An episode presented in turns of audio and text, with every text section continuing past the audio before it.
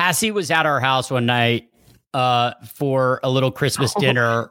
this was so good. When I might have overdosed the entire party. What? Wait, wait. It was like a secret. Santa. Um, Eric, I've never seen you laugh that hard. You got into like a laughing fit that you couldn't reel I back in. And some of the ladies there did not think that was funny. but you and I did. but it was we thought it was amazing. Put that coffee down. That's a clown question, bro.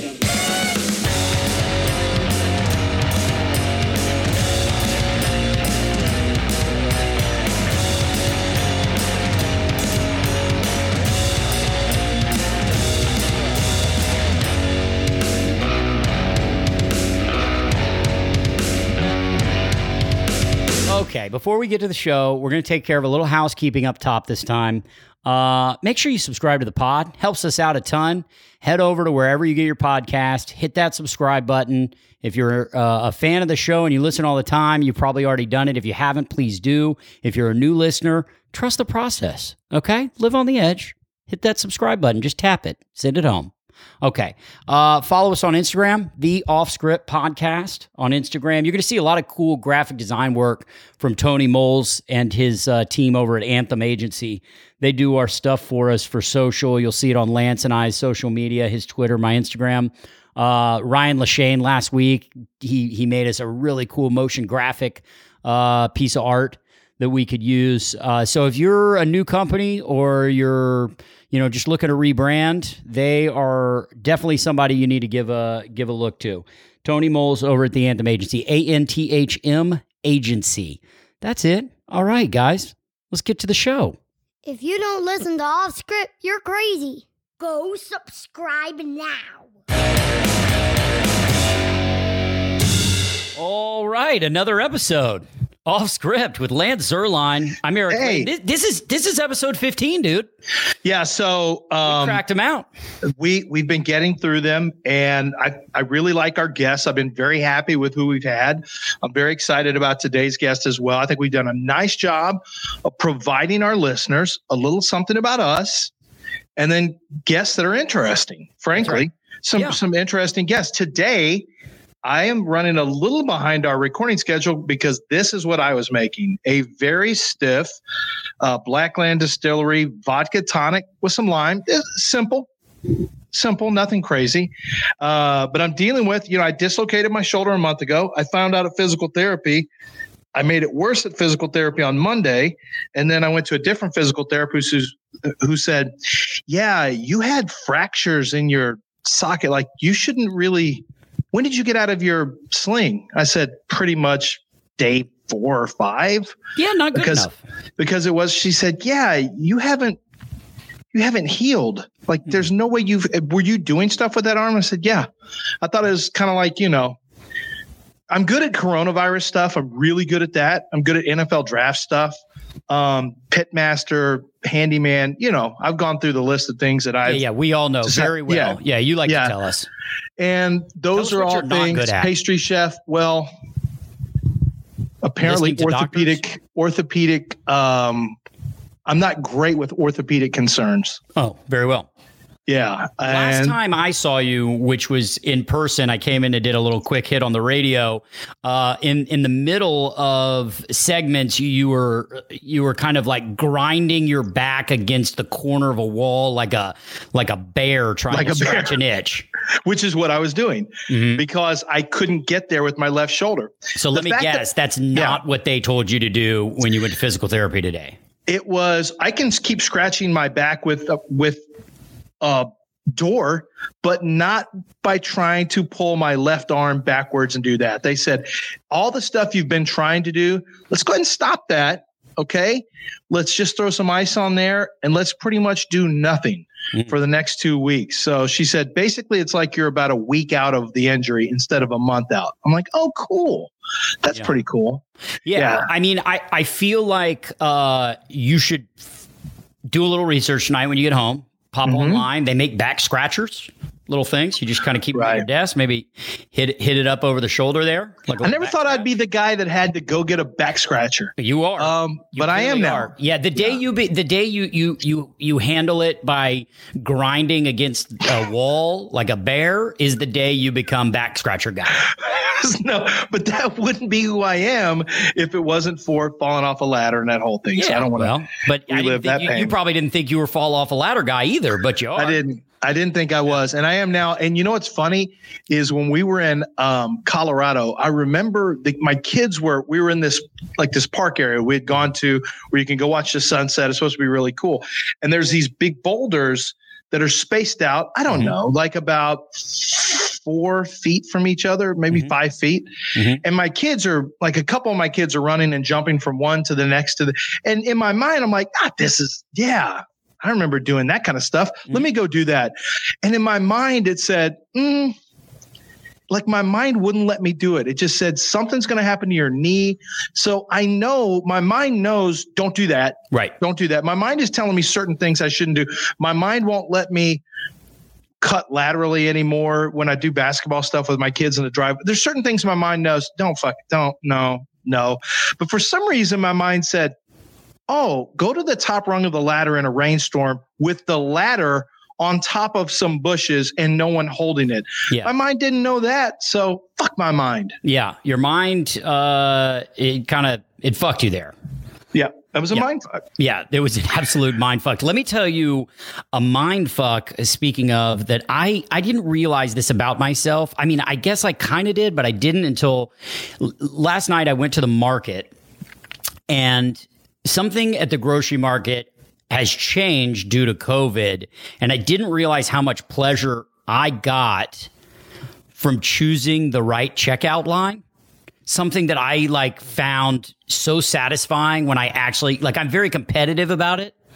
So I, I always when I go to the market, I want to find or anything really like the toll. If you're in the toll road and you got to pay the toll, you're or, or like you're go, getting ready to go into the ballpark. You know, you're trying to pick your line. You know, which Oh, gonna be the fastest, right? Is that a guy thing, by the way, or is it I- everybody? I, I feel like it's us. I feel like it's everybody. I, I don't know anybody that would be like, you know what, I prefer to sit in this line for as long as it takes. no, but we it upsets up uh, us if we pick the wrong line. Well, that just You don't get upset if you pick the wrong line. Of course I do. That's what I'm saying. But I mean, anybody that doesn't, you know, fuck them. Like, then you have no competitive spirit. You know, I mean, if you can't, if you can't make that a uh, like a serious decision in your day, then I want no part of you. Did You're you have you for me? have you ever been to the store with your wife Uh, or in maybe once. in line at movie tickets, in line at Any in of line at anything, multiple Yeah. lines, right? I- You've been there with her, right?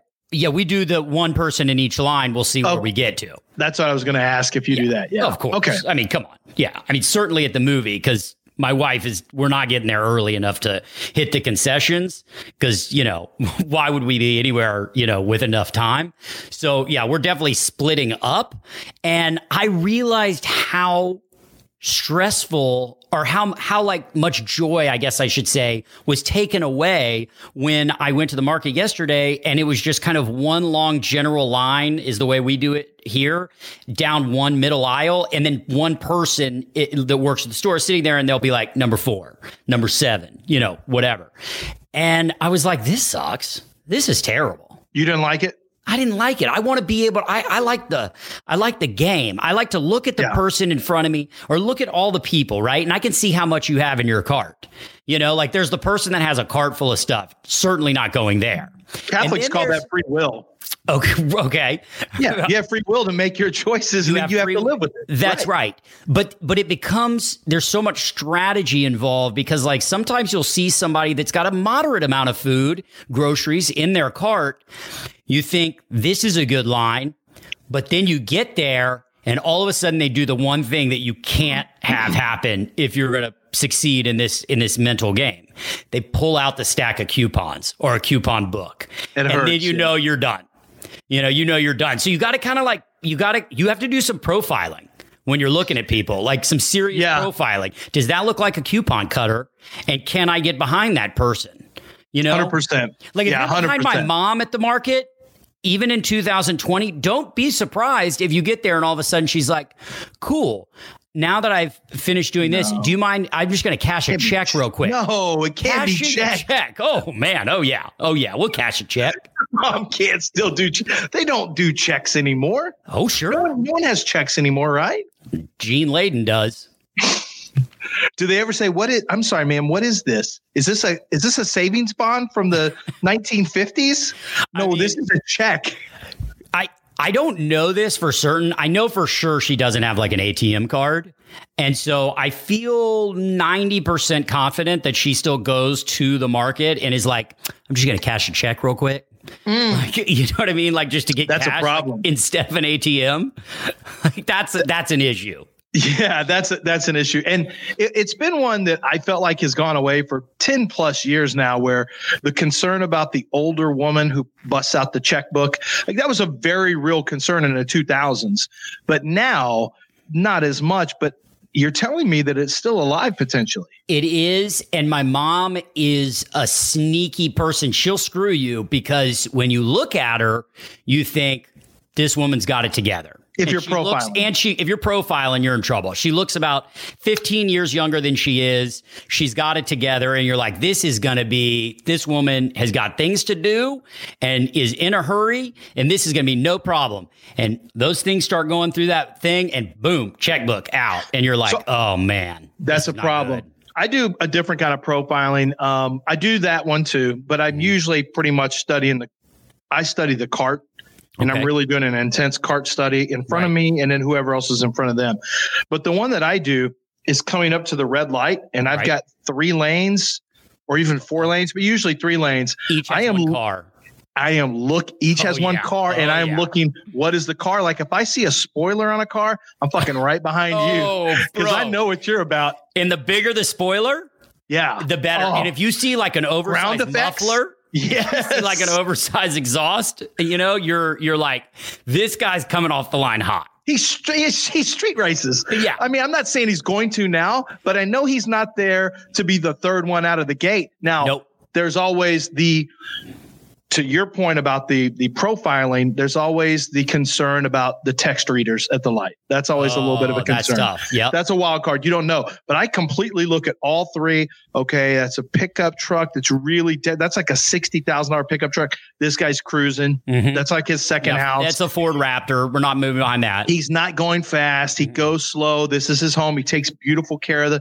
The one in the middle has dad stick figure dad, stick figure mom, three Oh, stick, and then nope. a, and then a Christian school sticker Not- in there. Like unlike spoiler, ground effects, and some type of some type of you know lettering on the back of the car. That's our guy. Oh, that's, That's our guy. Yeah, like That's if it guy. says Yeah. like yeah, lettering of like a like a great like an exhaust brand you've never heard of, Yes, for sure. You're all over that guy. Winstead exhaust. Like I- that's I great. Awesome, I just know that you care about performance. and I know that when this light turns green, you're out. And here's the other thing. If he is a text reader, I know that he'll get out slow, but immediately he's going to gas it because he He's can't gonna stand to be third. He wants No to way. be in the lead. He's making up ground. So Yes. even if he gets off the line last, don't worry. He's mm-hmm. he's going to make up ground and you're going to hear it. I'm trying to think if there's any. The only places I do that kind of profiling are stoplight, um, grocery store. I mean, it's where you have lines, and of Yeah. course, um, Oh, I do it don't- I- big time in I do it re, I, there's places well there's two places. Concessions at a game is huge. Yes. But you don't profile the people as much as you profile the attendant. So like am I oh, with Oh, like yes. you got to look at the attendant. Like and this is huge when you're going into an arena or something you look at that attendant you're like all right is this somebody that I'm just going to they're they're scanning tickets and we're on our way? Is this the chatter the, the chatterbox who maybe is talking to you a little bit as you take it? I can't have that line. Is this the person that's going to really check the purse when your wife opens it? Also how many women are in line with purses or men. Sorry, I don't want to throw anybody off. Anybody but with a purse or a bag that has to get checked, you can't have too many of those in front of you. So yeah, you don't want somebody folksy in the concession stand who wants to talk to you too much, like who they just do that for on a hoot. Like I just really love the Astros and I just love being here and Right. and I hate to stereotype, but it's like 61 year old woman who or 60 something year old man who they're they're not they're trying to they realize that the fast pace of your life is stressful. They don't need they don't want that stress in their life. They lived that life previously and this is their way. They like to unwind and catch a little Astros Yeah. in the background. You know, something that I do, and this is what you are right. I do profile the people serving. I watch how quickly, if they're talkers, Yeah. or how quickly they get to the popcorn or whatever. Right. Right. But I also look at who's in front and I see, okay, how many are in the same family? That's because right. don't let it trick you. You could have four people in front of you, but they're just one family. Huge. And all of a sudden, One transaction. It's about transactions. How many Yes. transactions do I have? do you count Now- them? I count oh, transactions. Oh, for sure I do. Yeah. But the other thing is if you hear the family and you can hear the dad like, I know, but what is it, son? Do you want the hot dog or the hamburger? And he's indecisive, you're out. You got to hit the ripcord and you got to move lines. The I've got one like that. Yeah, the indecisive family will kill you in, one, a in a line like that. I make people because I'm considerate of other people like me who are trying to make time at all times. We're trying to make Right. time because we're always late. I am trying to make kids get their orders ready in advance. So I know snacks, my 12 year old is um uh yeah. even at a donut like snacks it's a donut wet it wipe it good night get your Right. donut the fuck out we Have you ever this doesn't thought need to be a long thing You ever thought about downloading the menu, printing it out, giving it to them early, maybe in the car on the way over, letting everybody That- take a look? well not at not at a sporting event No, no. I don't have the like the downloadable look menu there. No, but like, well, a sporting event, dude, it's pretty slim pickings. So like, you're like, here's the deal, guys. We're gonna head to the concession stand. Make your decision now. You got hot dog, you Yeah. got corn dog, you got popcorn, you got hamburger, maybe a slice of pizza. Here's the Go ahead worst. Call it. This is and this is so embarrassing as a father, um, knowing what we've just talked about for the entire episode so far. When when you get to the line and you see and your kid is the one who goes, you get up there and it's very obvious what's there. Do they have pizza here? Does it say they have pizza up there? No. How do you ask that question? Do they have fajitas here? What? No. You know how to read. Read. Don't be this kid. You're embarrassing our, our whole family. Yeah, don't be that person. The No. other thing I do, by the way, in the grocery market is I I tend to once I've gotten in my line and I've settled in, I tend to judge people based on what's in their cart.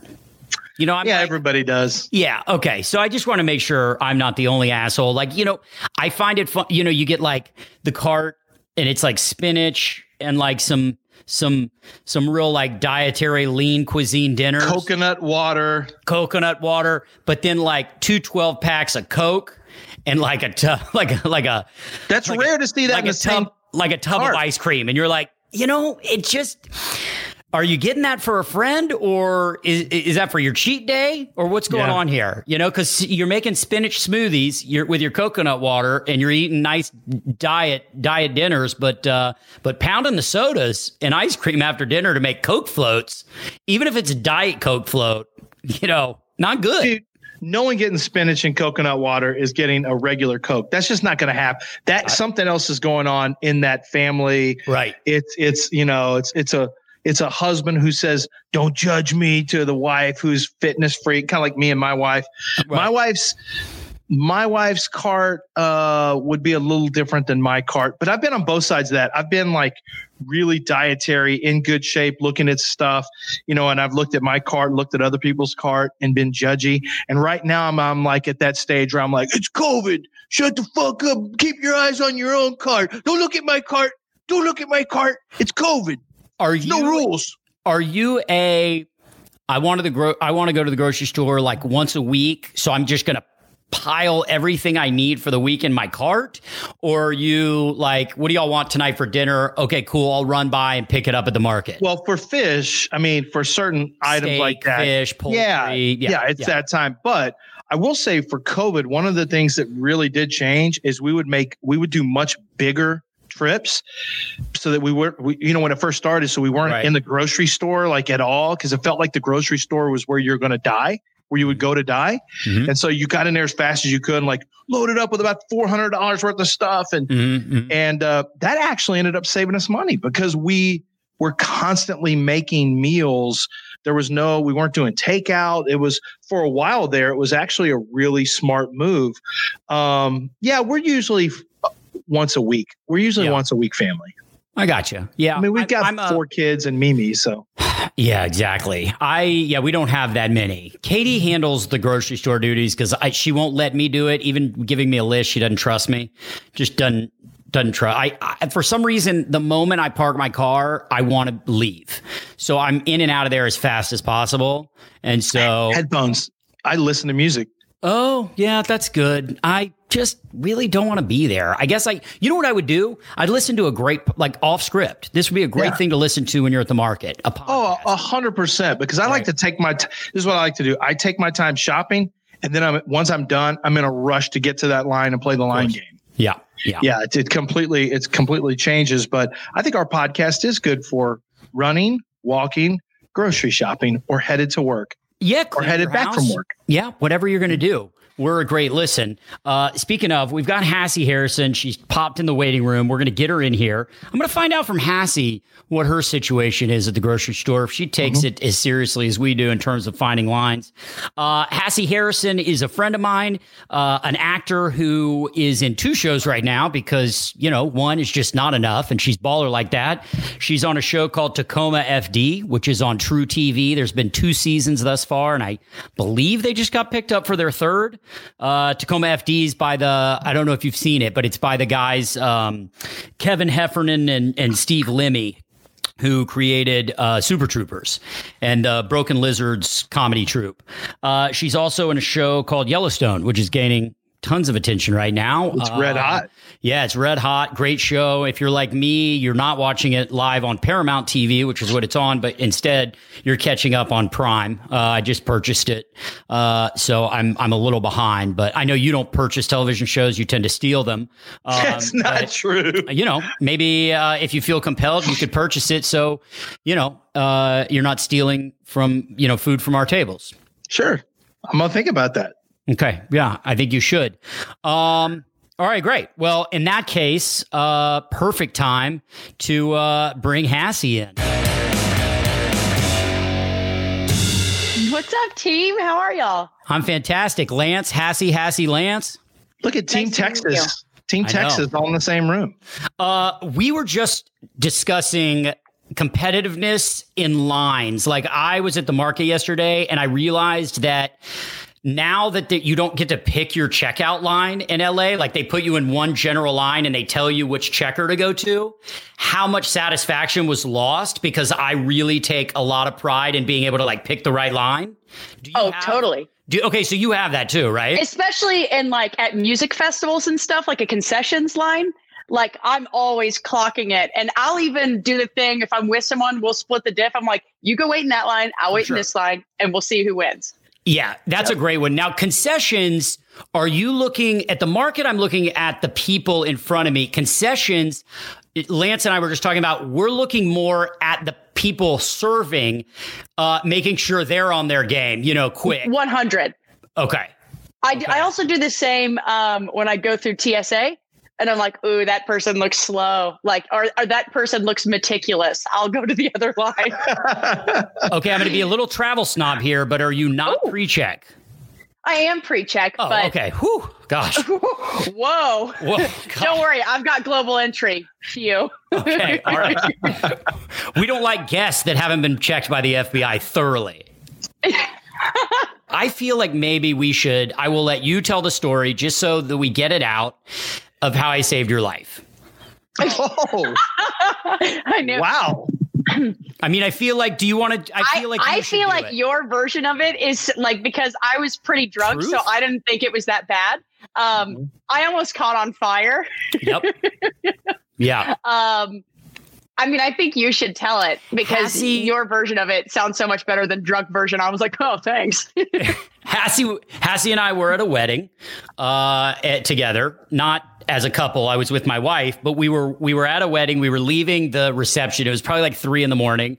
We'd all had a lot to drink, and the entryway was kind of lined with small candles like on the ground. Mm-hmm. And Hassie had like a like kind of a long flowy dress on, and we were waiting for uh, like a shuttle, like a van to pick us up to take us back to the hotel. And um, her she stood over a candle and let me just tell you like in my mind what happened in my mind the candle began to light Hassie on fire it was moments away from engulfing her in flames. Yeah. And I probably threw my drink, tossed my jacket and ran like, you know, like a like a first responder, really. Right. And tackled Hassie, rolled, making sure that I hit the ground first as to not harm her over like a stop, drop, and roll. Stop, drop, and roll. Thing. Yeah. Yeah. And then pick her up. And uh, if I remember correctly, there was uh, smattering of applause. Um, wow. Yeah, it That's was nice. it was really Yeah. intense. It was, and you know, I don't know that we'd even be on the podcast right now, and Hassie would be here. Eric, can I just jump in and say thank you for your service? Yeah. Is that appropriate? That's kind of what I'm looking for here. to be yeah. honest Okay. with you. Yeah, Thanks. Thank you. None of this would be possible without you, Eric. And I, feel like we've had we've been bonded ever since. Yeah, I don't. I don't think you would have died, but it's hard to get work as an actor with third degree burns all over your face, and so, you know, And now Laramie? I play a firefighter on TV. So uh. I mean, in a way, I was a bit Sorry of a to let the technical advisor. a firefighter who catches on fire at a at a wedding. That's Uh, not the normal storyline that we see. So when I met Hassie, though she had not moved to LA yet, Hassie, you you came to LA for to be an actor. You came to LA just to be in LA, but you you knew what you wanted to do. Uh, yeah, I like, just graduated from give us- college, and okay, so give us the give us the go. Yeah, so I mean, I I graduated from high school when I was 15, and I was going to move out to LA because I knew, you know, I I I just had that like acting bug in my bones, and then I met with my older cousin in LA. I flew out, and he's an actor, and I was like, he was like, I wouldn't recommend it. Like at your age, at 15 years old, I've seen this town like chew up and spit people out, especially young girls, and I just think if you can go and get an education or whatever else, you know, and then and then this will always be here. So, you know, I took heed to that advice, and I'm glad that I did. Um, and Is then your older cousin uh, my ex roommate from college? That's the one. Stark? Yeah, God, you asked the wrong person for advice. I mean, you Stark is you. There was no chance Stark was be like, "Yeah, come on out, fifteen, you'll kill it." Like that's. if- I mean, if I like a list of responses, that would be the last thing he would ever say. and I think it was it was brotherly advice, you know, because shit can go pear shaped for a lot of people out in LA. So, No um, and and yeah, I mean, I'm glad I went to college. I got multiple degrees. Like I studied different things outside of acting or whatever. But yeah, so then I came out to I came out to LA after um, after college and. You know, I I just threw myself into acting school because I didn't want to be the idiot who just kind of like started looking for a manager or an agent first. So I uh, I was full time at Lee Strasberg. I went to the Constitute. I mean, like in LA, you can basically spit out your window and hit an acting school. And I I I tried basically all of them. Um, no, but it you know, and it's that slow, steady thing. You know, I, I it took me a minute to catch some momentum, and there was certainly some times I wasn't sure if anybody was picking up what I was putting down, but So Lance, what Lance has a question, and I know he's going right back to the fact you graduated high school when you were 15 because I saw his Obviously. eyes pop out of Yep. his head. um, but I just want to like tell you, Lance, when Hassie says I kind of tried all of them, um, just a quick personality check here. Hassie's the type of person who will be like, "Hey, I'm like got this new diet, and I'm," and she will be a hundred percent like she'll come to the house and be like, "You guys, I'm like full juicing now," and she will have gotten a like a blender, and she'll go full juice, and then you'll see her like a month later, and she's like, "Oh God, no, I don't juice, you guys. I go sweat at this place, and I do full beak Bikram, and then she's wearing like headgear and a fucking. She's got like a bumper sticker that said like "I'm Bikram" in the back. I mean, she goes all out. I never And- went and it- Bikram, I will and it, say. and it switches in a hurry. But here's the thing about Haas is like when she does it, she goes all off. All in. I mean, oh, all in, all in. So I'm tell us, full throttle. Yeah. yeah. So Um, how did you like seriously? How did you graduate at the age of fifteen? How does that even mathematically work? Yeah, I mean, I tested out of like math and science, and I, I kind of tutored specifically for, um, you know, English and and d- different things. So, um, so yeah, I mean, it, basically, I was like not doing well in school. I didn't like traditional education, and I, my dad like took me on a walk to have one of those talks about like getting my shit together because I'd been to three schools and like one one school year and he was like something's not working. I was like yeah i just want to get to college where i can like learn what i want. And he's like you know he was like yeah well you can do that. There's ways to do that. And i i you know kind of took it as a challenge. I love a good challenge. Um Did you have to? So you homeschooled?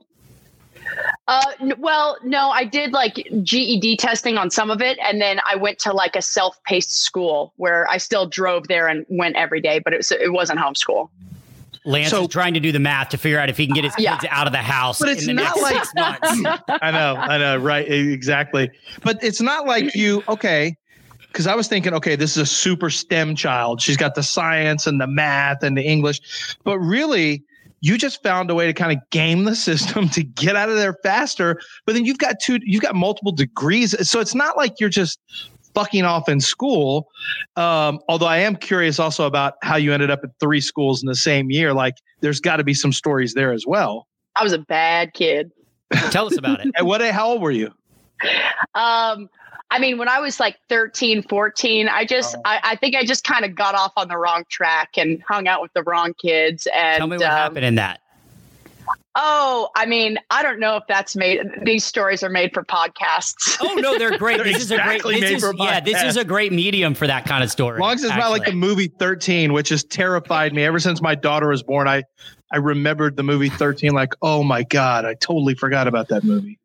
Yeah, yeah. I mean, uh, listen, there, there. I don't know if there's if there are great stories. I got caught doing things I shouldn't have been doing, and then I went to boarding school for like three weeks. This place called Baylor outside of Chattanooga, Tennessee, and you know, I just I found very found out very quickly I don't do well with structure. I had very like laissez-faire parenting, so all of a sudden they're like, "All right, nine o'clock, phones away, time to shut off the lights," and I was like.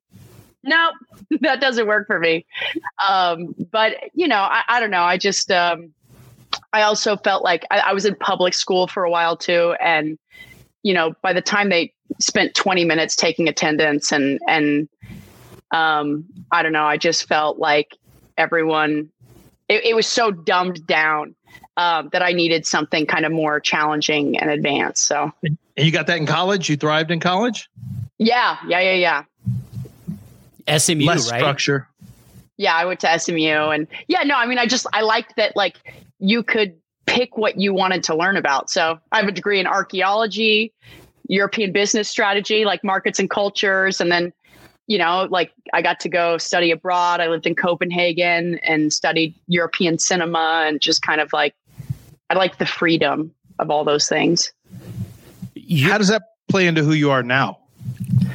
Um, well, I think it's interesting, you know, like Eric was razzing me a bit about like, you know, someone who was like trying to find myself in my early 20s. I was like, you know, so much of my swagger as a person comes from my intelligence and my quick wit. And you know, I think that like I moved out to LA and then all of a sudden it's like your your jean size matters more than your GQ and as a young girl, I mean, of course it kind of fucked with me. And um and so yeah, no, I was just curious and finding things and and trying to find that like balance in life. Um, Eric, I don't know if you know this. I became a certified health coach and nutritionist also in my off time when no one wanted to hire me as an actor. hey, listen, I'm I, could use a health coach about now. Um, after after COVID nineteen, uh, luckily you know Katie, she's got me eating clean, so I'm good Amazing. there. But no no shock there. Um, but Wait, can I interject with one funny story about you started like hundred percent. this is one of my favorite Eric Layden stories because it's so it's so embarrassing on my part. But there's this place on Larchmont called Shape House, and it's like this this infrared sauna bed thing that you get in, and it's like you just lay there and watch Netflix and sweat for 45 minutes. And apparently you like, it's really good for you. And apparently you burn like 400 calories or whatever. Very LA. Very, it's so LA. And it's like, so of course I come out drenched, like soaking wet. And who do I see? Eric Layden. He pulls up. He's like, yo, Hass, what's up? You going for a run? Are you, have you been running? And I like didn't have the heart to be like, no, I've been laying down. So I was like, yeah, running. yeah. And then and then I like felt so guilt. I was like, why did I lie about that? And I was like, actually, Eric, I gotta be honest. I was just like laying down in this bed in this house over here on Larchmont. it's such a testament to who you are because you were like, yeah, no, I just got back from working out and then we talked for like five minutes and then we were like kind of wrapping it up and you were like, by the way, I didn't run. I am such a bad liar. I like can't lie. And it just eats me alive inside. I was like, why did you say that? What does it matter? Just because I know, like when I lived in y'all's house for a minute, you guys saw me go through those phases. So I was like, oh man, if he knows about this, I'll never hear the end of it. um, talk about because you just mentioned it, and and I wanted to ask you about this. Um, you come to LA and and I, I believe you just you, you're just talking about it. It matters more about your jean size, you know, uh, yeah. than it does about what's going on between your ears. A lot of times, certainly when you get here, that's what it feels like. And certainly, let's be honest, if you look the way you do, right? You're a young, beautiful girl, and you get to LA. And did you have because I, I because I know you so well your personality and well your personality matches you but you you know I can see where the look that LA wanted to put you in, the, the box that they wanted to put you in based on your looks is different than really who you are as a person.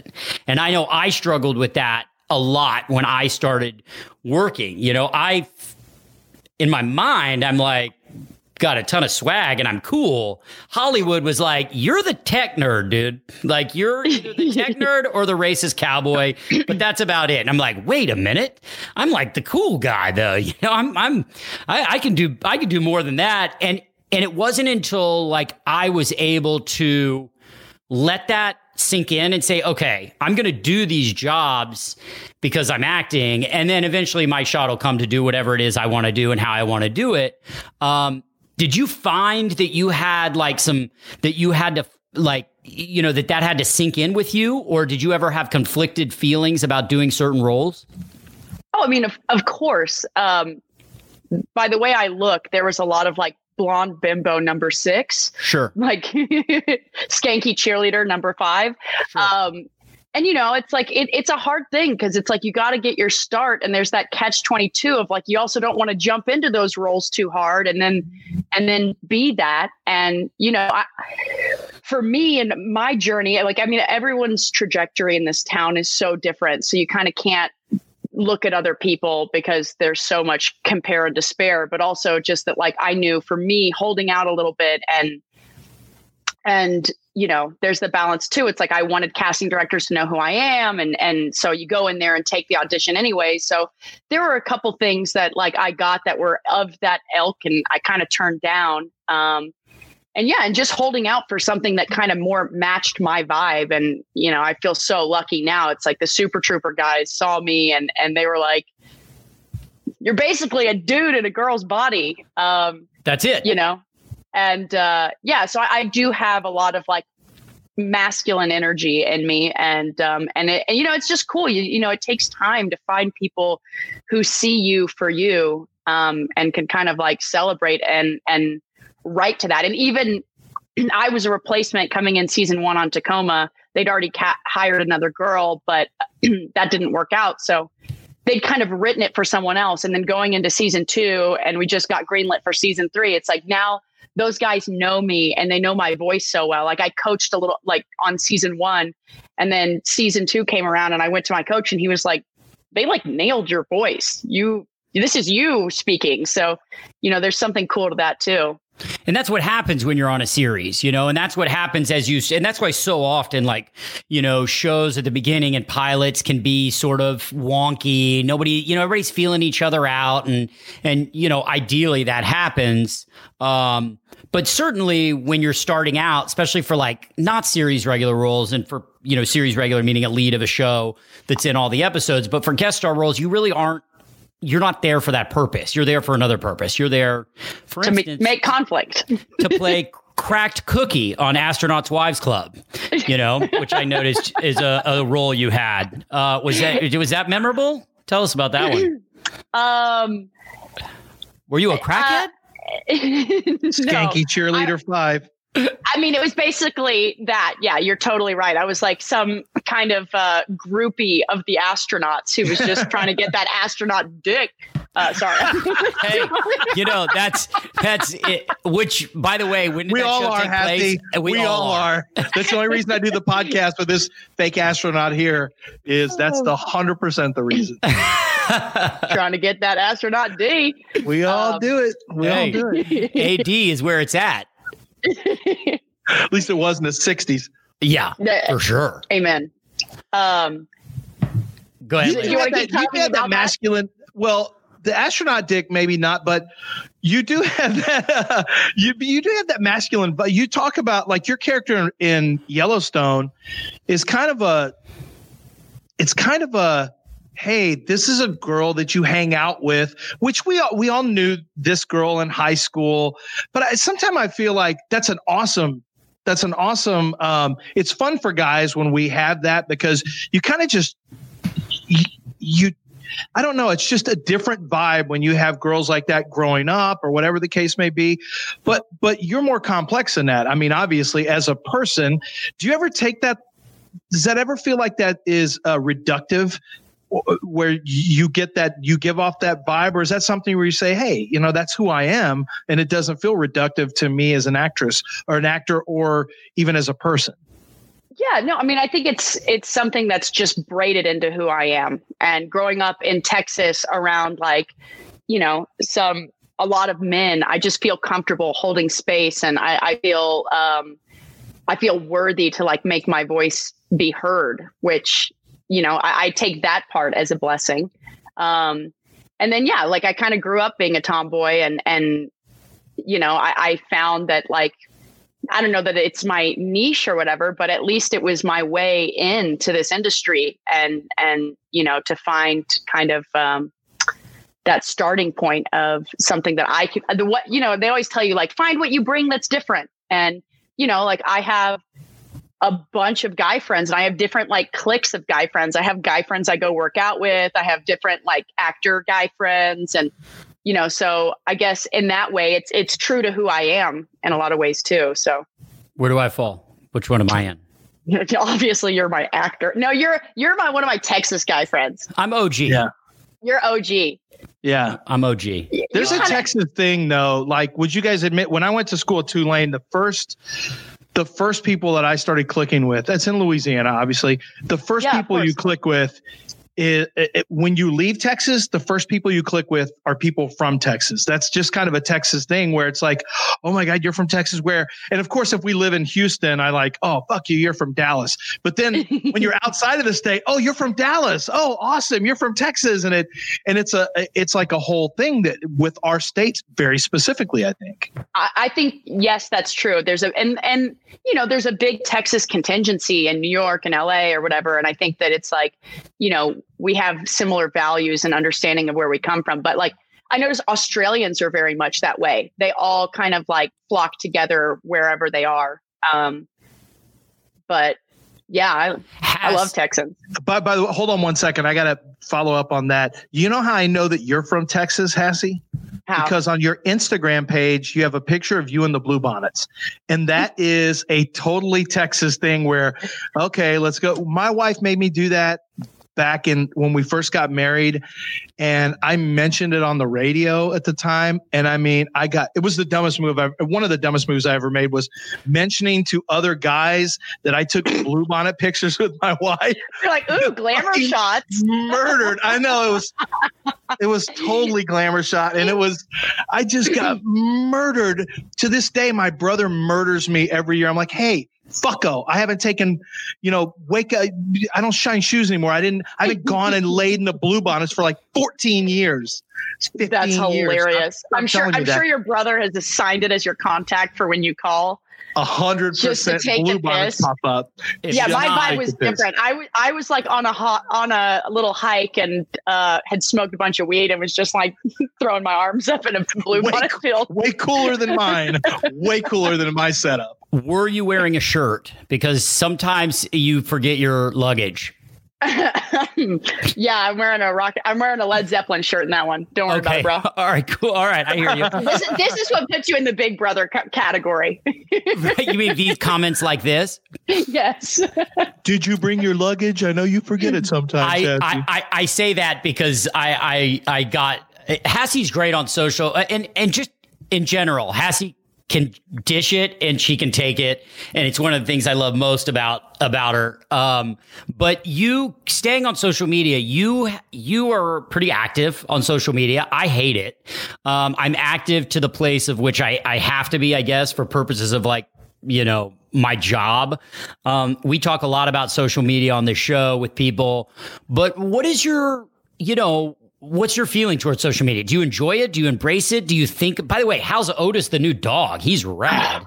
He's the cutest man. I got this little puppy blue heeler. He's precious. Um, you know, I think anybody like with half a brain has a complicated relationship with social media, and you know, I think there's there's pros and cons to it. I, most of the time, I really enjoy it, and I have fun with it, and I just kind of like um, put lighthearted things, things around work, and you know, finding my like I like to post funny stuff and Mhm. and stuff like that. So you know, I have fun with it, and and I like interacting with people who support what I'm doing in the world, and uh, you know, my friends and stuff. But you know, I think like all things, it really requires uh, some discipline around balance, and you know, you don't want it taking up too much airtime in your life because at the end of the day, none of it's real, and you know, followers are like monopoly money. It just doesn't matter. I know it really doesn't. Um, you know, it's it's also one of those things where I think it the more you lean into it, the worse it can be. And it can be almost a mirror to who it can really have an impact on you. But if you if you just stay in your lane and you do what you do and you don't worry about anyone else, I think you can really I think social media can still be really fun. It's just that I don't always stay in my lane. And when you get outside of your lane and you peek around like, oh my God, this is fucking terrible. What am I doing on this stupid thing? Totally. Well, I also think too. I mean, if you look at who the platform is designed for, it's like you know, all, every generation now participates in it. But like the most followed people are like Selena Gomez and Justin Bieber. It's like the the big you know kind of demographic for it is children. So it's like you know, all of a sudden, it's like I'll like you said, not staying in my own lane, and I'm like suddenly rolling up on some like you know, 18 year old girl who's got 10 million followers. I'm like, who is this person? no. She's an Why do I influencer from YouTube. yeah, Yeah, exactly. why why do I care? Um, okay, moving moving off of social media because it just it it makes me upset. Um, tell us about tell us about your audition for. I would say that that um, Tacoma. Would you consider Tacoma your your first like big break? I mean, it was the first show you were Yeah. regular on. Yeah, yeah, yeah. I definitely was the first thing I got as a series regular. I'd done like a pi- I booked a pilot as a series regular before, but that didn't go. Um, and it was actually kind of funny when I first got the audition. I was doing a movie in Phoenix, and I never have this like sense of confidence, but it was like maybe a little bit of female intuition. But I just was like doing the tape with someone, and I was like, "Holy shit, this is my part! Like I got this."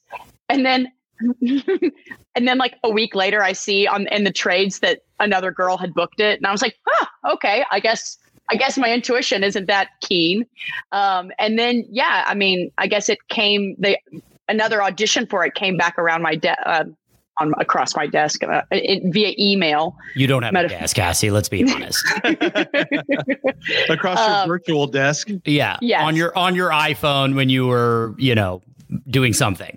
Go a hundo um, well sure i was actually on a family vacation There and and uh, I just like when it came back around, I was like, "Hey, this is it." And I was like, I, I, I knew they were like, "Oh, you can just do a tape," and I was like, "No, no, no, I'm going to fly back for this." This like you know, especially with guys like that and, and in that comedic improv space, I knew how important it was to be there in person and to like show up, you know, and and even too, it was so cool. Even on the audition, they said that they they wanted the actors to kind of allot 15, 20 minutes afterwards to like have a chat and whatnot too. So you know, I, I jumped through the hoops. They, there was a lot of like really well known actresses kind of vying for that role. And I think I went in for it three or four times. Sure. Um, and, you know, they, well, and I guess that's where my masculine energy came in. Steve Lemme says, like, I came in and I like threw my leg up on a chair and was like, what's up, dudes?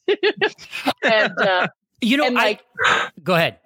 No, yeah. I just no, I but I think that speaks so much to you know it, it, when I go back and I talk to uh, producers or execs after I have a job and we talk about the audition process, you know, so often you hear you hear them say like you walked in and we knew we knew it was you like we might have had to see you a couple more times to make sure you could, you know, in your case, you didn't have real of you on like as a lead of a comedy show where you were doing improv. So they needed to make sure you could hold your own with those guys. And so they needed to see you some more. But I'm sure when you walked in, they were like, this is our girl. Like if she can get through these hoops, this is our girl. And and I feel like that happens a lot. And it usually happens when you go in and you're confident and you know who you are and you act like yourself. And that that is you rolling in and throwing your leg up and being like, "What's up? what are we doing? Let's let's fucking party. Let's get to it." yeah. Yeah, I mean basically that was it and I I knew, you know, it was a mutual thing too where it's like I knew um I clocked that they were such good guys and they were so like funny and fun and and I just, you know, it it's been awesome. I've learned so much. And there's just something about like, you know, like Eric, you come from a comedy background too. It's such an exacting and precise, I, you know, like if you can do comedy, you can do anything. And certainly, you know, those guys are kind of improv legends. So I, I'm just taking every second to like sponge up their knowledge and, you know, being privy to their kind of process. They, they write, they direct, they, um, edit they do everything. And you know they're so cool. They let me come into the editing bay and just kind of like have demystified the all of it. Do they is that more difficult having somebody who's eh, or they're together but direct produce like is it easier or more difficult? Because I mean, I, I, can see where there'd be less cooks in the kitchen, which would make it probably a lot easier. You're not getting notes from studio or network or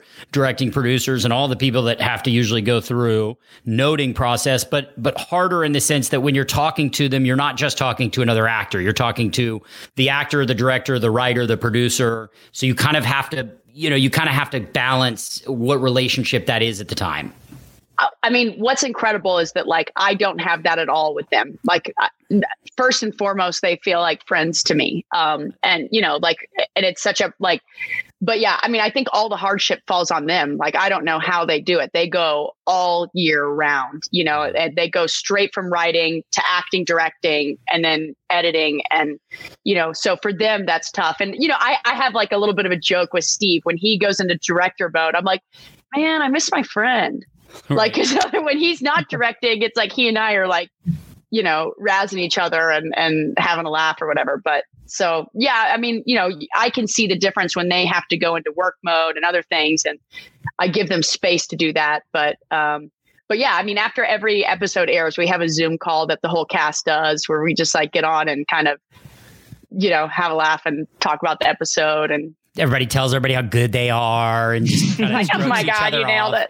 it. I think it's i always think it's interesting to uh you know to do improv you've got to be able to um i think you have to not be you have to be averse to structure in some way shape or form. And you've already told us based on your background i know that's who you are and that's who i was that's who i am to this day. And I, i've always joked that my my real ADD is beneficial to me in my day to day life doing radio and, and, and doing and creating characters and stuff because you have to be able, it's it's a curse when it comes to getting shit done on time, being on time, being, you know, having everything together for my taxes and, you know, real life stuff. But when it comes to the creative side, it's so beneficial from a creative standpoint when you're not a slave to structure because you do have that opportunity to think quickly, to respond quickly. It's one of the reasons why the name is called off script because I go off script and Eric and it made sense for me with how I behave and it made sense for Eric with with the entertainment industry is I just think it's that's something that is a it's a curse when you're young, but then it's a blessing when you get into a creative art. A hundred percent. And I think that we all, you know, the work is to cultivate a little bit of both because so much of being creative and the artistry and being free and you know not being um, so self-aware that's all kind of part of you know putting out your best performance i think. You know what i mean? I think i was like when i first um, when i first started doing this it was like i was like white knuckling to get it right and and what i think that they wanted to see. And oh boy was that boring.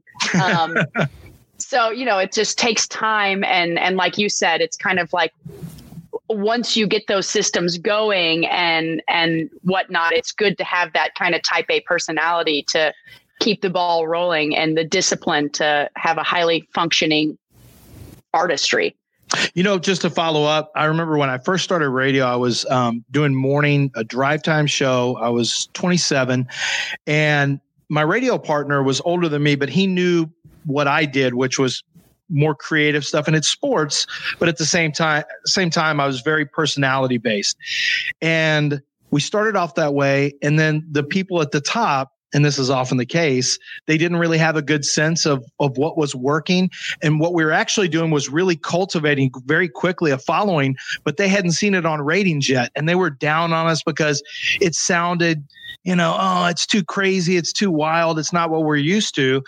And so then I did the same thing where I was like, well, let me just do it right by the book and everything. And I was miserable, miserable for about four months.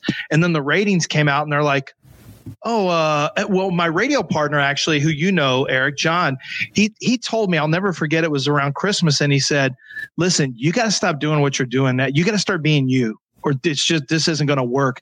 Be who you are. Fuck those guys who you know are bosses who are telling us they think they know what's good, and be who you are. And it's amazing because once the ratings came out and they saw all of a sudden, then it was like hands off. You guys can do whatever you're doing. It turns out that what you were doing was actually really good. But when you're a creative person and, and you and you're somebody who doesn't like structure, structure can make you a miserable, miserable person. And especially if it's inside of whatever your art is to be creative, it's not good. But for some people, it's great. Like some people who are 100%. structured are amazing. And, and I don't know, Eric, I get the sense since you're kind of a germaphobe, I sense that you're also a structure guy. I'm, I certainly uh, function far better in in structure. There's yeah. no doubt about it. I, and there's I, no right or wrong way, create, by the way. Can create a safety too. Yeah. Also, what, what, I, but I have to have things like in order. You know, like if I come home and the house is like, uh, if the kitchen's like a mess, like I can't I will not go to bed at night until the kitchen's clean. Like I am not going to bed because I am. I, will be damned if I wake up and there's dishes in the sink and like an oh, like the coffee from yesterday is still like. I mean, Hassie's been in my house. We're like, we'll finish dinner and I'm cleaning while we talk. Like, Ooh, you and that Carrara marble. That was yeah. not a good look for you. no, no. Now I got to keep that shit clean, Hass. Remember, I gave you the Carrara marble like placemats just to put over shit. I just dropped them off at his house as a joke. So we and some came- Hellmann's Hellmann's mayonnaise too. I like dropping off things I know will just rattle him. so I I I I don't allow mayonnaise in the house, Lance. That's a side note that has really. Yeah, no, no mayonnaise in the house. This is a non-mayonnaise house. Yeah, mayonnaise wants makes me want to gag. So yeah, sometimes I'll just like open the door and Hassie will have left a like a like a gal like a Costco thing of Hel- Hellmann's mayonnaise at my door. Um, but she happened to come right after we redid the kitchen, and we got some new marble that's that's, that's kind of delicate. You know, it'll stain, it'll ring, and you know Hassie like she is now, just you know sipping on her lemonade. You're you know, on edge the whole time, aren't you? Setting it down on the marble, no coaster. And I'm like picking it up and wiping underneath underneath and picking it up. And so we we had extra marble and I had them cut slabs to use as like cutting boards or like to put like the, I put the coffee maker on a slab. Coasters. Right. It's marble but on top of like- marble on so top this of was marble. marble on top of marble, and Hassie was like, just it. She just one day she dropped off Carrara marble coasters and Carrara marble. I, did you end up buying me a Carrara marble laptop case or something, or you sent Yep. it to me and you were yeah yeah. she was like, this way you can put your laptop on the marble and feel good about it. It'll So- just disappear. I know right now people are listening and they're pissed off we haven't brought up Yellowstone yet because Uh, Oh, you you are on. what? Yeah. I was going to say when you were talking about that whole thing of like, you know, how you did Yeah. your radio show, one of the things that I think is so cool is like Taylor Sheridan, season one of this show, you know, he he says he's like, I didn't make this show for the industry. I made it for cowboys. And when they had money to, you know, go promote the show, he was like, Hey, I don't want a billboard on Sunset.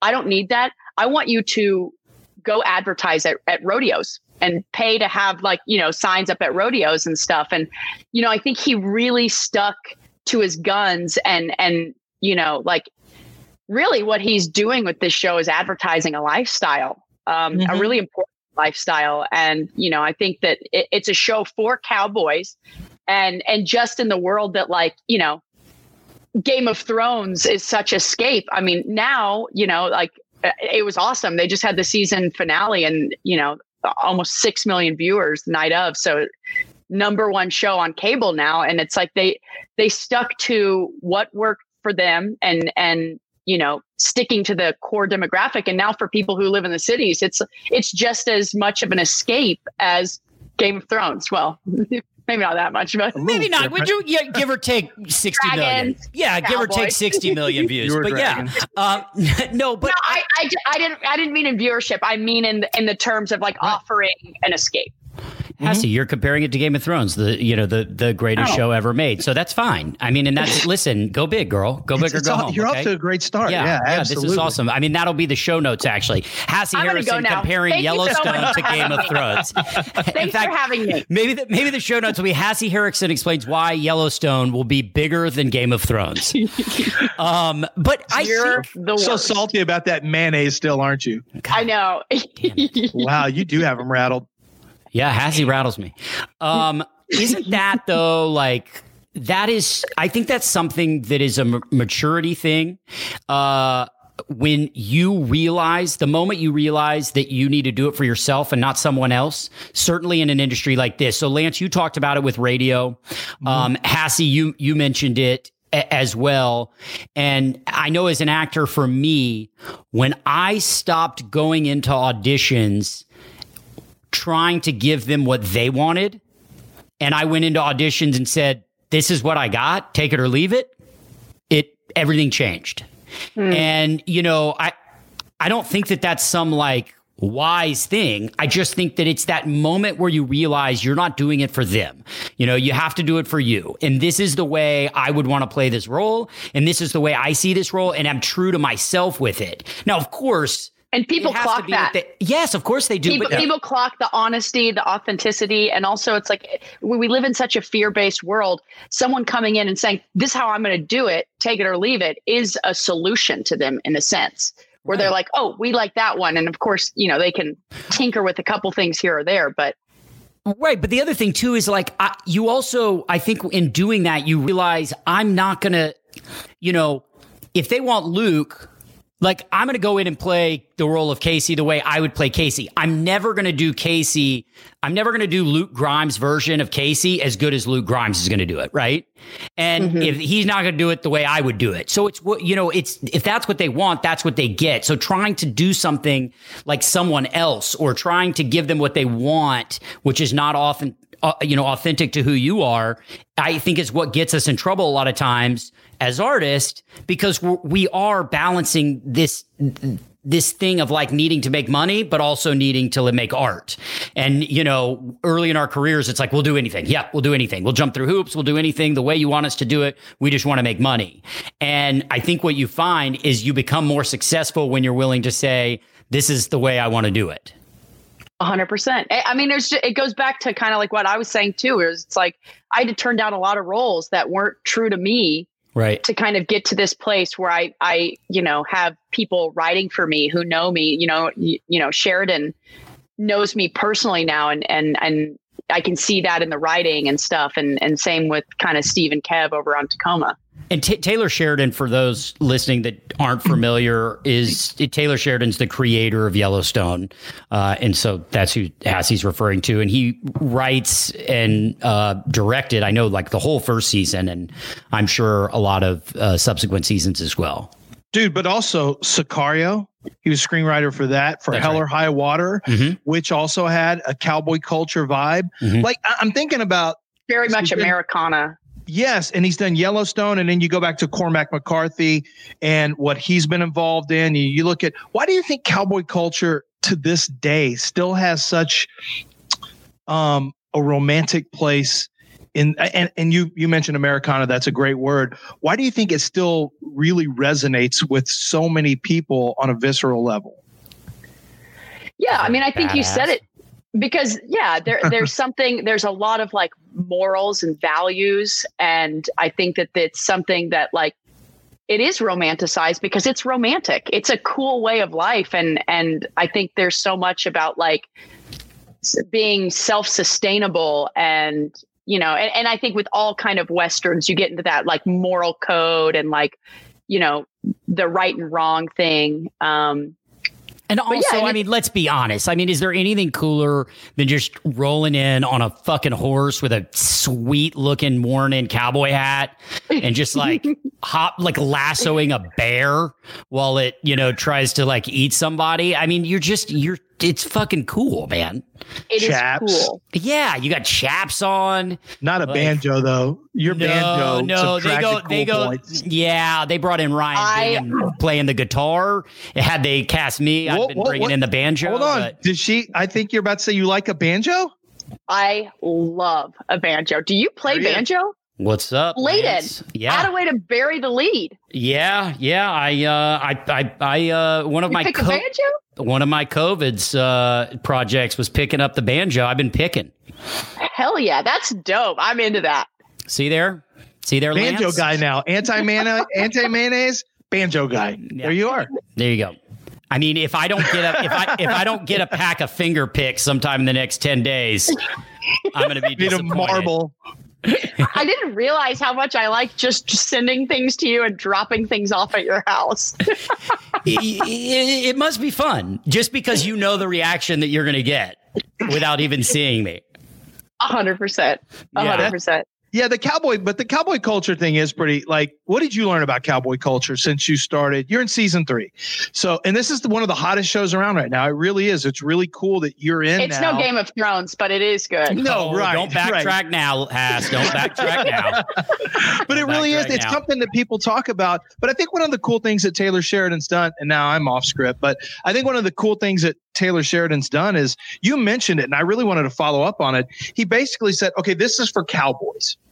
And then if you want to get in, that's fine as long as you know that this is going to be this game is played by our rules which are going to be the cowboy rules and it's going to be about cowboy culture and and we're not going to broaden it out because you know everyone wants to well we need a broader base so that we can bring in more viewers. That's actually not accurate. If you're honest people appreciate the honesty, even if they don't know the show. I'm not an outdoorsman, and I've told Eric I love the show Alone, which is about you know these survivalists who get who get put on an island and they have to live there for as long as they can until they have to tap out when they've lost 60 pounds or whatever. Um, and bears are all over the place. And but I don't I don't I could give a shit less about camping out ever a night in my life, but I love watching this because it's true to their culture and their life. And I think that's what, sure. and, and I think that's awesome that that um that he does the same thing with that show. Well, yeah, I mean Taylor is a real cowboy through and through. You know, he he's as cowboy as they come, and and he, you know, his writing. He doesn't have a writer's room. He writes the entire thing solo dolo. Um, you know, out on his ranch, and um, and and you can just see that in the dialogue and stuff. It's like he knows, and there's so much subtext in there too, you know. Um, and he also doesn't treat the audience like they're dumb. You know what I mean? He he treats them like they're cowboys and that they would know. And if not, you know, um, Look and it I up. and I think yeah, Look it up. Yeah. and I Yeah. think the audience appreciates that. And also like the whole kind of world of like cutting and sorting cattle and just like things that most people haven't even seen, um, but is such a, you know, kind of vital part of the American way of life. Um, and, you know, it's great too. Like he put me through cowboy camp and we had to put on a rodeo and You You you, know. uh you like barrel race in it, don't you? yeah, yeah, yeah, yeah. So do you do did you do it yourself or do you have a stunt person? I had a stunt person for I mean, of uh, course, but day of. Yeah, well, I mean, also barrel racing is very dangerous, and it's like you know, I, I could practice doing it outside of work, but on the day of, like, and you, you gotta know, look like you know, like like it's got to be pinpoint accuracy and look badass. a hundred percent, a hundred percent. And Yellowstone has some of the best stunt people working I'm on that sure. show. I'm so sure. great. Did you did you get to but did you get to do some barrel racing and and some Yeah. I mean obviously cowboy camp. How, that must have been awesome. Yeah, I've been, I've been, I'm pretty handy with nifty with a rope now, and then Oh, we do like. Yeah, I'll text you a video of me afterwards, uh, Yes. like kind of cutting and stuff, where they have this flag that moves, and you know, it opened my eyes up to like just how you know these horses that are like you know they're they're the Porsches of horses, and Yeah. you know these reining horses that you know slide and stuff, and how intelligent some of these horses are, where they know how to track the cattle. I mean, I could take my hands off the reins, and they're still controlling where that cow goes. Um, and it's like you just feel so much more connected to an animal, and it's like you kind of have this agreed upon uh, goal, which is you know that's been such a cool thing for me. Are you gonna buy a horse? I already got one. Yeah. Okay. All right, I figured. I mean, it wouldn't. Where do you I keep mean, it? Like most people, like uh, actors, like after a couple seasons of a show, they they They're like, talk- I'm Western now. They they talk well first of all yeah i mean lance knows that my wife had to tell me after like you know like after a week of being home she's like you know you're not really a navy seal right so if you could I thought you were like- going to say Boardwalk and that you kept that accent from Boardwalk Empire.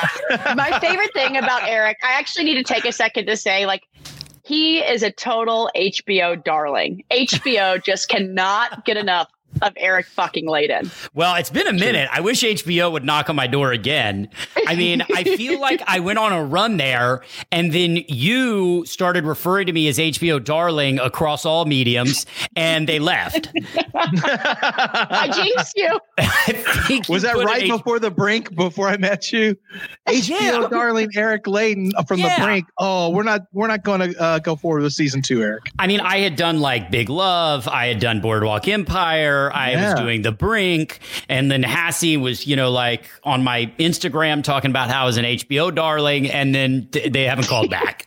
They're Hey, like, once a darling, always a darling. um, no, but yeah, I mean, the other thing too is like I grew up in Texas. My family had a ranch growing up, so I kind of I did grow up around this cowboy culture, and you know, the accent I do on the show is really my like real accent just coming creeping back in. Was it? Did you have to um, eliminate that? Did you have to eliminate your te- your Texas? Oh yeah, I even watch audition tapes from me. Like, and it, I wouldn't say that it's like something I like did in a contrived way, but I think just naturally I had to like pull back on, you know, uh, my accent. Sometimes, like on Tacoma FD, obviously we're in Washington, and every now and then Kevin will be like, "Oop, getting a little Western there, pull it back in." Do you guys know the word? There's one word that will trip you up if you're from Texas. Because I don't feel like I have know an- it. a Texas accent. Can. I take a stab? You say, well, you actually do do the, this Is it T E N? 10, 10, 10, 10. 10. Yeah. No, it's actually fire. Fire. Fire. If you shorten it up, fire, Fire. they, Fire. they'll know you're from No, Texas. it's total it's fire. hard to say fire. It's a firehouse. Yeah, it you sounds just say so. fire. What? I'm sorry. What'd you say? I said fire. What? What? What's the Sometimes problem? day, sometimes also days of the week, Sunday, Monday, Tuesday. Monday. yeah yeah but 10, 10 for me was always one that was really hard and and you know to say 10 and not 10 You know what you do, Eric? or Like- pen like a writing pen oh oh it's pen not pin Yeah, I'll do totally do pen. You Yeah. also do instead of F O R four, you do every once in a while you'll get into a fur.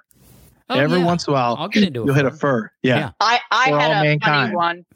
I had a- I our mutual friend Wilson uh, Mhm. didn't even want to tell me this one for a while. It, it- it was like three years, but I said uh, treadmill instead of treadmill. Oh, that's I bad. called it a, a meal. treadmill. treadmill? Yeah, I'm no, gonna run not on a a tre- treadmill. Yeah, it's not a treadmill. Texas. You must be from West Texas then. I don't know where I'm from. Uh, my Um, father-in-law says wash.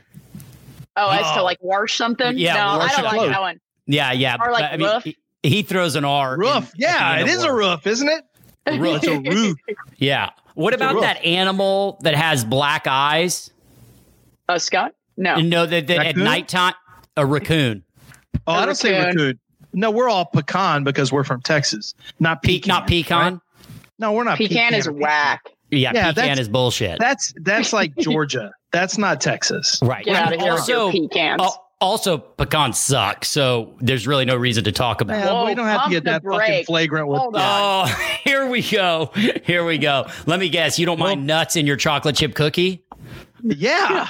Worst thing ever. What's ever. wrong with worst thing ever? I mean, other What than about they nuts in your it. brownies? ruin yeah, sounds Done. great. Ru- Still sounds great. Oh, Ruined. please. A brownie without nuts is a waste of fucking time. Okay. It is. A brownie without nuts is perfection. Uh, nuts in a brownie, they, they fuck with the texture. Like it's supposed to be moist they and ma- soft. Add. No, It's an additional texture.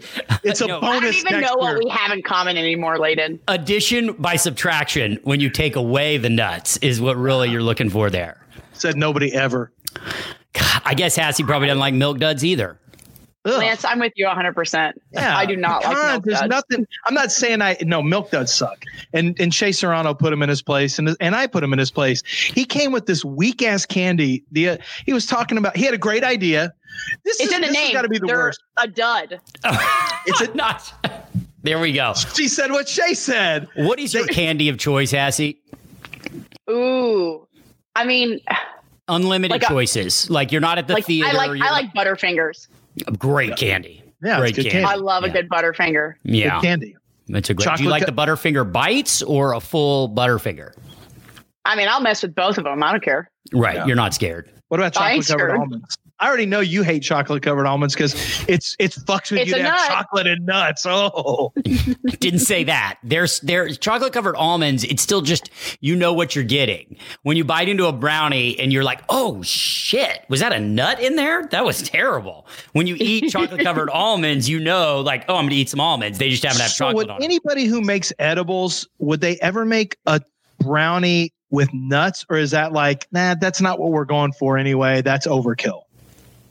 I think I think it's a choose your own adventure, you know? I mean, I I for one would like them in my edible. Are you Um, an edible person? Do do you, do you partake in in the weed?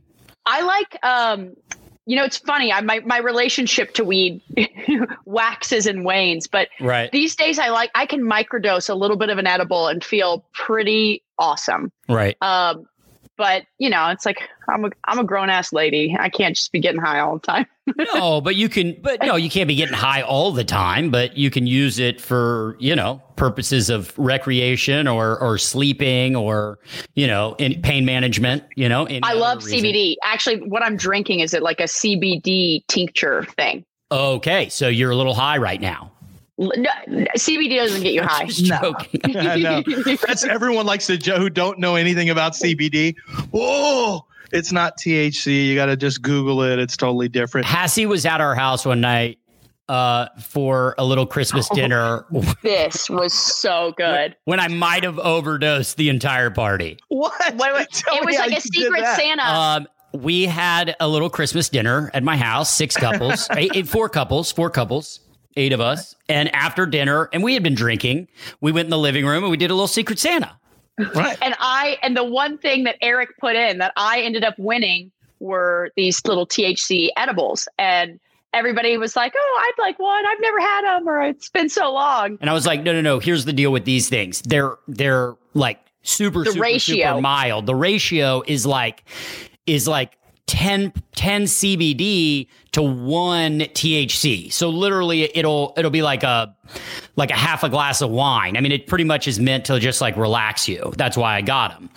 and so everybody's like, "Yeah, cool." So we pass them around, and everybody has one. And you're tr- you seem trustworthy. I mean, you've been astronauts, you've been Navy SEAls. Yeah, I mean, You- these are all my friends. By the way, Trustworthy. Be- yeah, these aren't people that just know me from TV, Lance. These are my friends. Yeah, but they're in my me- home for Christmas. yeah, but I judge you off of your characters. Like, Okay, if Scott Anderson gave it to me, you wouldn't trust him, I'm not fucking with Scott Anderson No, shit because he's no. a weasel. but Chris Kraft, you I trust trust him. guy. Yeah, I trust him. So Crafty. they they pass around and it's fine, and and then like we just kind of chat and laugh for about forty five minutes, and all of a sudden. Everyone is baked. I feel like we're all kind of high right now. And Hassie looks at the label and she goes, You thought they were CBD. So I had gone, I there's nothing, there's no CBD in here. Okay, that's my bad. The ones that I was thinking of are actually in my closet, and I must have put the wrong ones in there. And that's my bad. In which my wife, who does not, under any circumstances, partake in weed at all and absolutely despises it. Okay? She's fake. she's purple. Okay. she is like, she's catatonic. She hasn't talked in like 30 minutes. And it, it- Hassie thought it was like the greatest thing ever. Everybody, we, we, you know, Katie stayed up till like four in the morning just cleaning the house. It was, it was actually glorious. I woke up and felt great and the house was spotless. Katie was like, you need to not talk to me for a week. You, ju- you just drugged our entire party. it literally eh, like there were a lot of people i- in that gathering who felt very uncomfortable and very paranoid and like and me on the other hand i just think the whole thing is hilarious and it's all these women and like Eric, I've never seen you laugh that hard. You got into like a laughing fit that you couldn't reel I back couldn't in. stop. And some of the ladies there did not think that was funny. But you and I did. but it was we thought it was amazing. How many of those ladies are still in your life now, Eric, and how many exited? Uh, one's my wife, and, and then there's Hassie's. Well, she didn't think it was. Well, your wife didn't think it was funny, obviously. not very, not very, not very. That was uh, yeah. That's the only time I've really drugged anybody. good. Except for Yeah, it's one good. time. Yeah, It's I good, wasn't. just once. Yeah, I wasn't one of those people that like roofied girls or anything like that. So that was really the good. That's yeah. good too, Eric. Yeah, yeah. Am I supposed to c- applaud for you on that, or Congrats.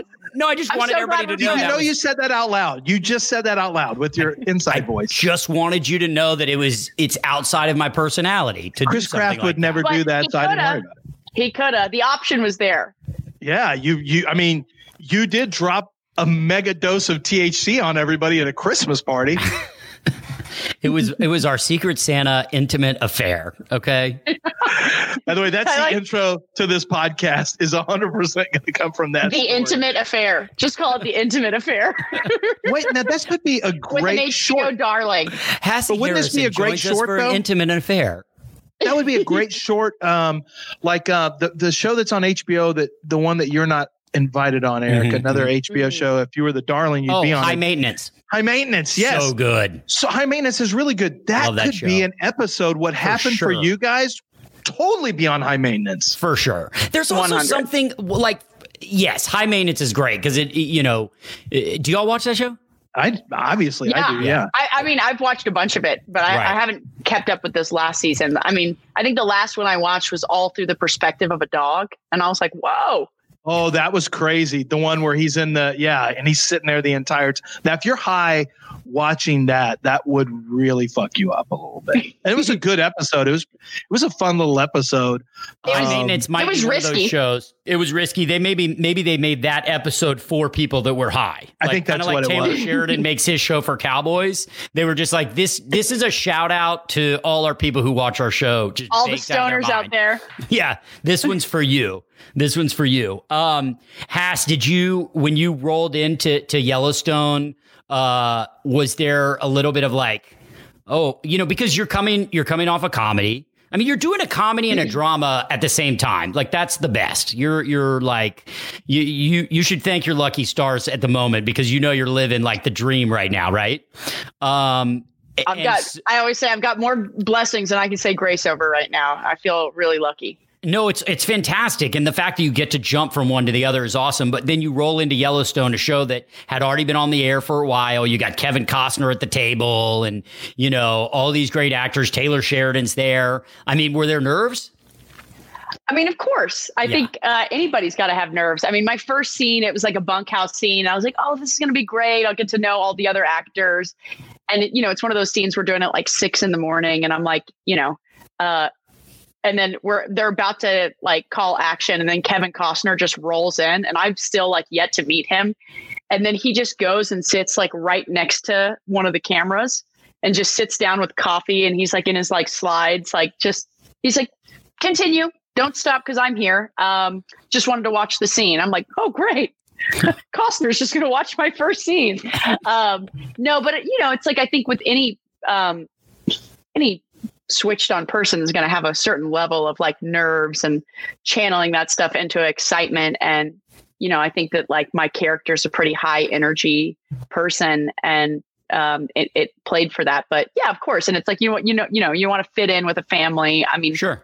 luckily those guys they're all so welcoming and cool and kind of you know treat me like a sister so it's pretty you awesome clicked up with? Who's the person you're really clicked up? One or two, one, whatever it is, on the show that you're like, wow, this person, we're really tight now. um i love luke grimes he's so awesome uh, He's not Ladin, you worked with him he's Yeah. awesome I love Luke.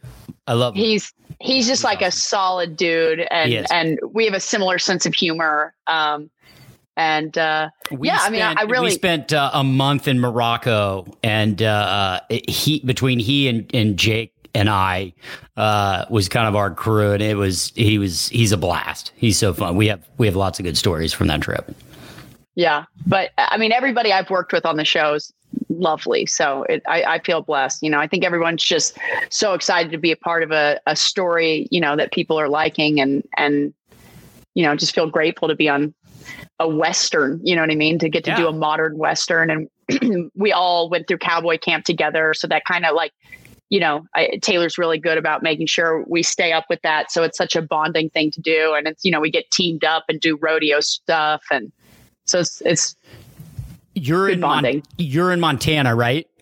hmm So what's your? I mean, not when you shoot the show. You're in Montana. Yeah, yeah, yeah. Okay, Well, we all did right. part of part of it in Park City and Okay. part of it in Montana. And and so what's your? You're in a relationship, and right? Is that correct? Am I allowed to say that On the show? Yeah. No, no, no. In real life. Oh, oh, sure. Yeah. So I, I, don't I know. talk about this stuff as No, no, much. no, but I know- I'm happy to. No, no, no. I was just going to say, how do you manage being on location? Because I know Katie and I, it's like a delicate balance, you know, when you're like out of town for so long.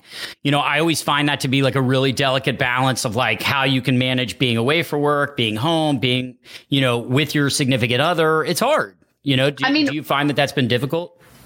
Yeah, well, I don't have kids yet, so it's pretty Right. easy. It's like we, you know, if he books a job, I'll go be with him or vice versa. I mean, I'm working on a job right now, which it's trickier because um, given the COVID stuff, it, you know, it, it becomes a bit of a punish to get your partner up here. They have to do the Right. full quarantine and get two tests to clear and stuff like that. But, you know, I think, and thank God for FaceTime.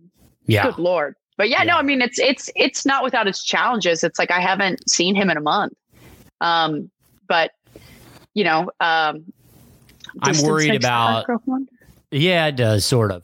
Um, I'm worried about the COVID situation because Sort of. Well, I'm just I, I'm worried about not being able with my kids, you know, not being able Yeah. to see them for a significant amount of time. Like I've had, you know, I've had people, you know, my reps have reached out about certain jobs that they'd be like, you have to be here for six weeks, but nobody can come and you can't travel. I mean, and it's just a whole, you know, where usually I could travel freely. And that, that certainly is like an added, added piece of the puzzle that you have to figure out.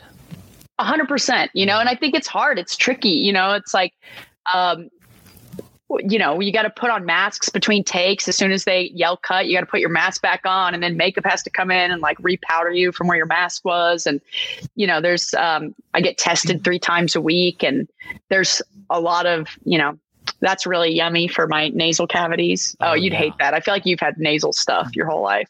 Oh, really? What gave that away? Yeah, I'm a mess. your a- uh, your Afrin addiction.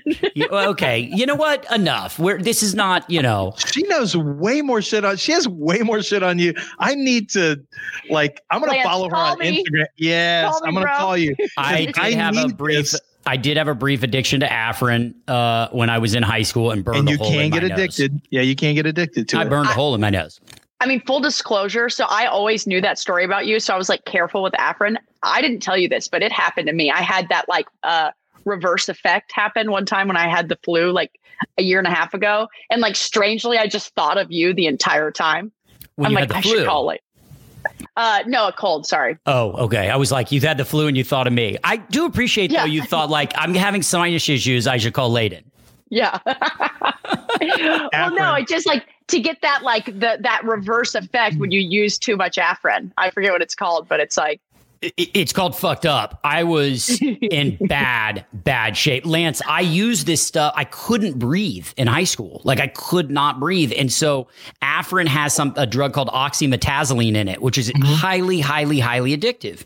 And so oxymetazoline is what makes your like when you take Afrin, it, it like opens you up immediately. That's the mm-hmm. drug that opens up your turbinates and like open up your sinuses so you feel like you can breathe.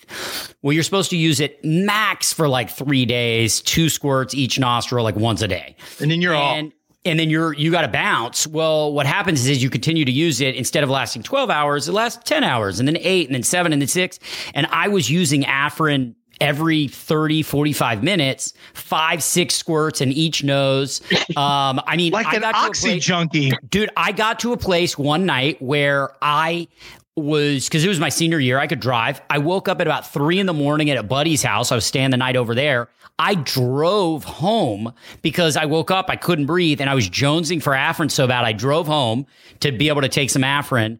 And then about a week later i'm sitting at uh, a basketball game at my high school and my buddy ross turns to me and he goes dude are you okay? And i was like he's like your nose is gushing blood. They stop the game. They they stop the high school game. I'm a senior in high school. They stop the game. The the uh, trainer comes over. I am in a pool of blood. It is Hold a on, were you faucet. watching or playing? Watching, watching. I'm They an have to stop a game because there's such a bad bloody nose for someone watching. When I tell you, it was like a faucet. I was losing so much blood so rapidly that they got the trainer over, took me. it was to the bloodletting. It was so gnarly. And so then I ended up having to get surgery on my repaired like septum because I burned a hole through it using Afrin. And to this day, my ENT still doesn't believe me that I didn't have a cocaine addiction. He's like, you know, and it's LA. Sure, so sure, I'm sure. like, I did not do cocaine. I've never done it in my entire life. He's like, mm-hmm, okay. Yeah, It's okay, good, bud. Eric. No judgment here. Yeah, exactly. That's right. You're the one you that thought you had CBD gummies too, right? Okay, yeah, sure. hey, I want to ask. So we, we've got to ask you these questions. These are the three questions at the end of every show, and it and it makes sense. This is entertainment business, but especially since we've had quarantine, everyone's watching a ton, except for those of you who have book work. Um, a ton, a ton of TV, a ton of shows, right? So I'm going to ask you the basic one. What what are you watching like right now? And right now can be within the last two weeks. Maybe you wrapped it up, but what are you watching right now? I mean, this is going to sound so narcissistic and self-serving, but both of my shows are on. So I've been watching Tacoma as it comes out and Yellowstone.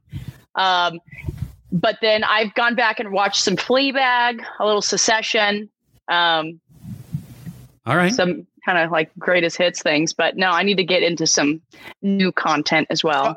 We have never talked about Fleabag, and I, Oh, in so lo- my wife knows I'm in love with uh, uh, Phoebe. Waller Phoebe Waller Bridge. I think she's. I think she's No, not Kate's. Bridge. Waller Bridge. Yeah. Yeah. I think Phoebe, Phoebe Cates, Cates. was earlier in my life where I was in love with her. But, um, but yeah, I think she is so unbelievably talented. And Succession She's is another one that I think is fantastic. Those two shows are awesome choices. Those are both great. Hassie, you. what is a show that you think is underrated? Huh. Great show that's underrated that you're not in. yeah. Oh, you taking that away. Yeah. well, Don't then come at now, now I really don't know. Um, God, I mean, I don't. A show or movie? Underrated show. Yeah, show or movie. Maybe a Or show movie. that, like, when it's on TV or on, you just stop at it all the time. And maybe it's not one that you think everybody I feel thinks like is The great. Killing nobody really liked. Oh, but it was nice. pretty well good. played. Well Yeah. played. Well played. Way to throw Yeah. me a bone there. I appreciate Yeah. that. I'm still No. gonna. I, I'm still gonna. I'm still coming with you with like Hassie Harrison says that Yellowstone is the next Game of Thrones. So like, no matter how many bones you throw me, You know what? That's fine. People are going to hear it in the context and what I was, what I had meant to say. No, what I said. It's what you said. Don't let him rattle you. He's still upset about the mayonnaise. okay. And the last one is, what would you be watching when nobody's home? Guilty pleasure viewing. Ooh, guilty pleasure. You know what's funny? Like I don't like any of like the reality TV type stuff. It's just it doesn't appeal to me at all. Um I guess if I went like super deep guilty pleasure, it'd be like old uh, Gossip Girl from like 8 years ago. Very good well. one. That's, a great good one. Yeah. Yeah, it's like that's like my kind of yeah, total guilty pleasure. I, I Ne- really need to apparently get into Outlander and Vikings just because I hear that's like a real panty splash. Oh, well, I don't know. I can't. I don't watch either nor wear panties. So, um, or splash. It's certainly not as much as Cardi B these days. But um, Ooh, That's wow. a panty splash. yeah. I just had to look that acronym up because I'm like, everyone's using this so freely. What does it stand for? And I was like, oh, have you seen the video?